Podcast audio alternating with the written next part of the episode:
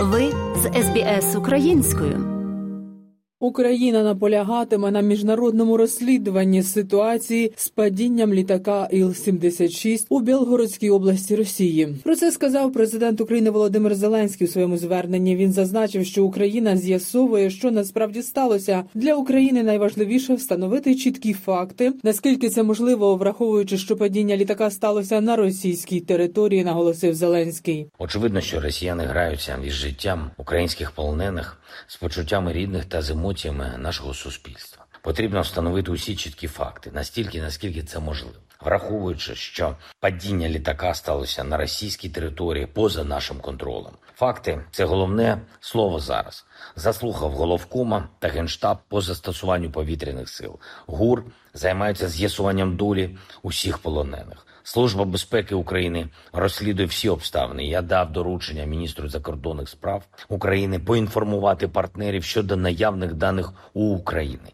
Наша держава буде наполягати на міжнародному розслідуванні. 24 січня у Білгородській області Росії за близько 30 кілометрів від українсько-російського кордону упав військовий транспортний літак російської армії Іл-76. Російське міністерство оборони підтвердило факт авіакатастрофи. Водночас представники Росії говорять, що на літаку перебували українські військові полонені, яких нібито везли на обмін. Своєю чергою в головному управлінні розвідки Міністерства оборони України повідомили, що на той день справді планувався обмін полоненими. Розвідувальне відомство оприлюднило заяву про те, що російських військовополонених вчасно було доставлено на обумовлену точку, де вони перебували в безпеці. Також у головному управлінні розвідки Міністерства оборони України наголосили, що українську сторону не було поставлено до відома про необхідність забезпечення безпеки повітряного простору в районі міста Білгород у визначений період часу, як неодноразово це відбувалося у минулому. Muğla mı? Розвиток повітряних сил, посилення протиповітряної оборони та нарощування виробництва боєприпасів обговорили учасники чергової зустрічі у форматі Рамштайн. Ця зустріч відбулася онлайн. Як розповів керівник управління преси та інформації Міністерства оборони України Іларіон Павлюк, партнери запевнили, що Україна отримує нові зразки зброї, яка зокрема допоможе вражати логістичні вузли агресора. Також обговорили нові пакети допомоги та постачання гелікоптерів, безпілотників, модернізацію української системи протиповітряної оборони. Прозвучало і запевнення, що підтримка України не припиниться навіть у випадку, якщо Конгрес Сполучених Штатів Америки не ухвалить рішення про фінансування допомоги Україні. Потужна підтримка України триватиме і далі. В наступному році Україна отримає багато важливих видів озброєння, зокрема таких, про які ми не будемо говорити до того, як вони у нас з'являться, але такі, які надзвичайно потрібні Україні для того, щоб ми ефективно вражали ворога. Водночас на питання кореспондента суспільного мовлення чи обговорювали альтернативні методи надання військової допомоги Україні, якщо Конгрес США не ухвалить позитивного рішення, директор департаменту міжнародного оборонного співробітництва Міністерства оборони України Геннадій Коваленко відповів, що такої опції немає. Немає такої опції, що Сполучені Штати якимось чином припинять підтримку, і обговорювалося натомість способи будь-якій ситуації цю підтримку тримати на високому рівні. Сценарії такі, що Україна лишається без чогось. Взагалі ну про це не йде мова. Йде мова про збільшення пакетів допомоги, щоб вони відповідали потребам України. 18-та зустріч в форматі Рамштайн стала першим засіданням, на якому Сполучені Штати Америки не оголосили про новий пакет допомоги Україні, оскільки Конгрес досі не може домовитися щодо запиту адміністрації Джо Байдена на 61 мільярд доларів для Києва. Тим часом російська армія активізується як на фронті, так і у веденні масованих ракетних обстрілів усієї території України. Уночі проти 23 січня російські армійці завдали комбінованого ракетного удару по Україні, застосувавши крилаті, балістичні, авіаційні та зенітні керовані ракети. Загалом протягом лише однієї цієї ночі було зафіксовано понад 40 засобів повітряного нападу. Українська протиповітряна оборона збила 15 крилатих ракет, 5 балістичних балістичних ракет Іскандер М, керовану авіаційну ракету Х-59. Атаки були спрямовані на Харків та область, Київ, Павлоград на Дніпропетровщині, Сумщину. До десяти загиблих і багато поранених є внаслідок атак на Харків. Загалом внаслідок атак є і загиблі, поранені, і руйнування цивільної інфраструктури. Зокрема, 21 людина поранена внаслідок ракетної атаки на столицю. Повідомив речник міської військової адміністрації Михайло Шаманов. Одна людина перебуває у стані клінічної смерті. Зафіксовано падіння уламків ракет в кількох районах. В Святошинському районі впала ракета, але не вибухнула її бойова частина. Виникло загорання квартири в багатоповерхівці. Горіли автівки. Розповідає Михайло Шаманов. Люди отримали різні е, травми. Це і мінно-вибухові, і е, травми, тобто рани від е, скла під час вибухів, і гостра реакція на стрес. Взагалі було врятовано 55 е, людей. Польща підіймала в повітря авіацію під час ракетної атаки Росії по Україні. Про це у соцмережі X повідомило оперативне командування збройних сил Польщі.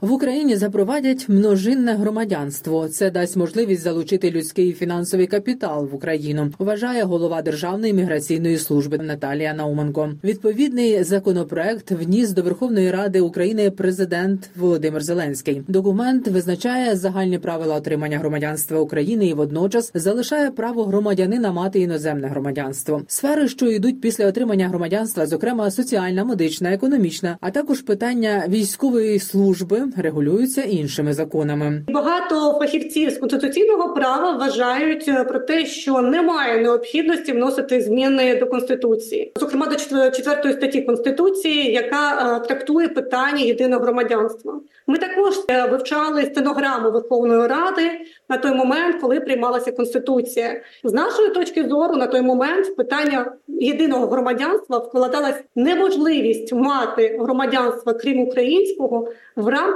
адміністративно-територіального устрою України, що не може бути громадянства міста Києва, не може бути громадянства Луганської області, Донецької області або Криму. Власне, це і е, говорить е, про те, що це є єдине громадянство України на всій території України. Але те, що особа не може мати по е, поряд з українським громадянством громадянство іншої держави, такого при прийнятті конституції ми такого не, знайшли в стенограмах.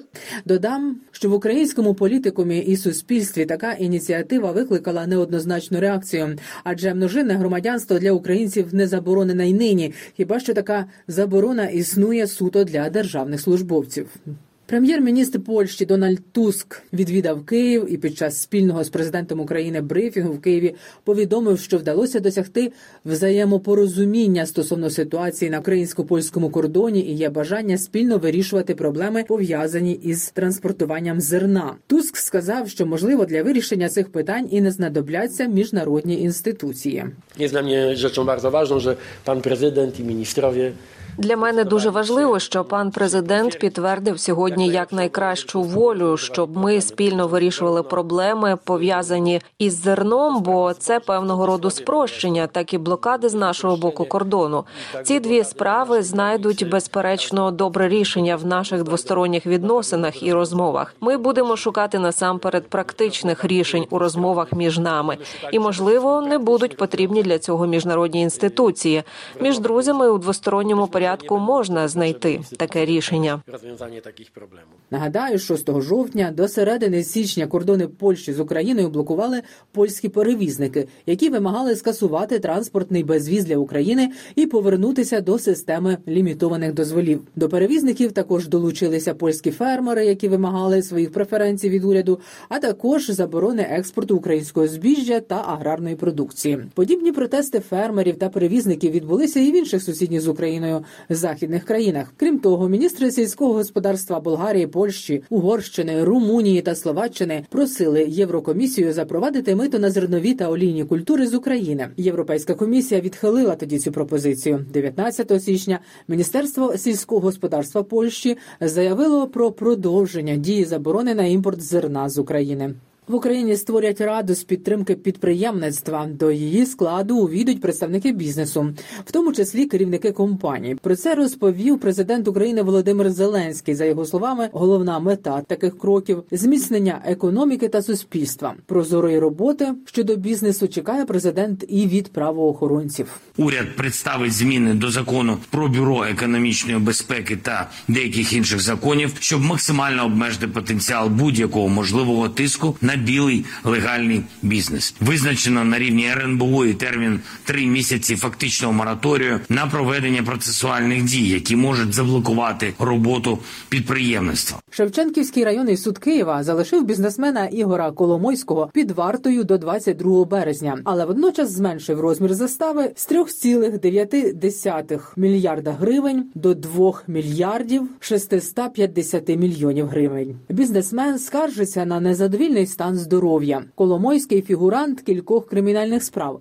Зокрема, його підозрюють у шахрайстві та відмиванні грошей. Бізнесмен заперечує будь-яку причетність до злочинів. Тим часом у державному бюро розслідувань пояснили, чому попросили для засновника інвестиційної компанії Concord Capital Ігора Мазепи заставу в 700 мільйонів гривень. Саме така сума, зрештою, була надана Мазепою, і нині вже бізнесмен вдома. Така сума 700 мільйонів була визначена органом досудового розслідування з урахуванням майнового стану фігуранта і здобутих слідчими відомостей про ризики переховування від правосуддя, стверджує директор державного бюро розслідувань Олексій Сухачов.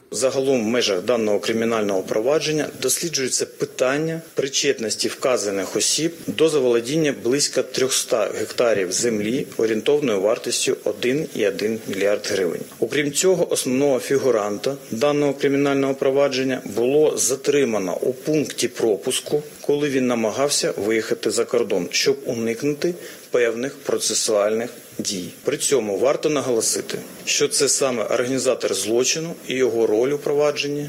І в цих діях ключова Ігора Мазепу затримали 18 січня під час проходження українсько-польського кордону в пункті пропуску Шогині. Крім нього, у різних регіонах України було затримано ще трьох фігурантів, зокрема брата бізнесмена. У державному бюро розслідувань зазначили, що організацію, яка, начебто, протиправно заволоділа понад сімома гектарами земель, де розташовані гідротехнічні споруди Київської гідроелектростанції, викрили торік наприкінці листопада. Було встановлено, що входили до цієї організації майже 20 осіб у компанії Concord Capital. Усі звинувачення відкидають. А стосовно прихованої зйомки працівників журналістської розслідувальної агенції Бігус.Інфо поліція зареєструвала вже чотири провадження. Про це повідомив голова Національної поліції України Іван Вегівський. 16 січня були опубліковані приховані зйомки, де видно, що нібито журналісти Бігус.Інфо вживають заборонені речовини. Того ж дня керівник проєкту журналістських розслідувань Бігус.Інфо Денис Бігус написав заяву щодо оприлюднення у мережі провокативного відео про вживання його співробітниками заборонених речовин речовин та заявив про незаконне стеження і прослуховування. Також він повідомив про кадрові зміни у своєму проєкті. Наступного дня в службі безпеки України повідомили про відкриття кримінального провадження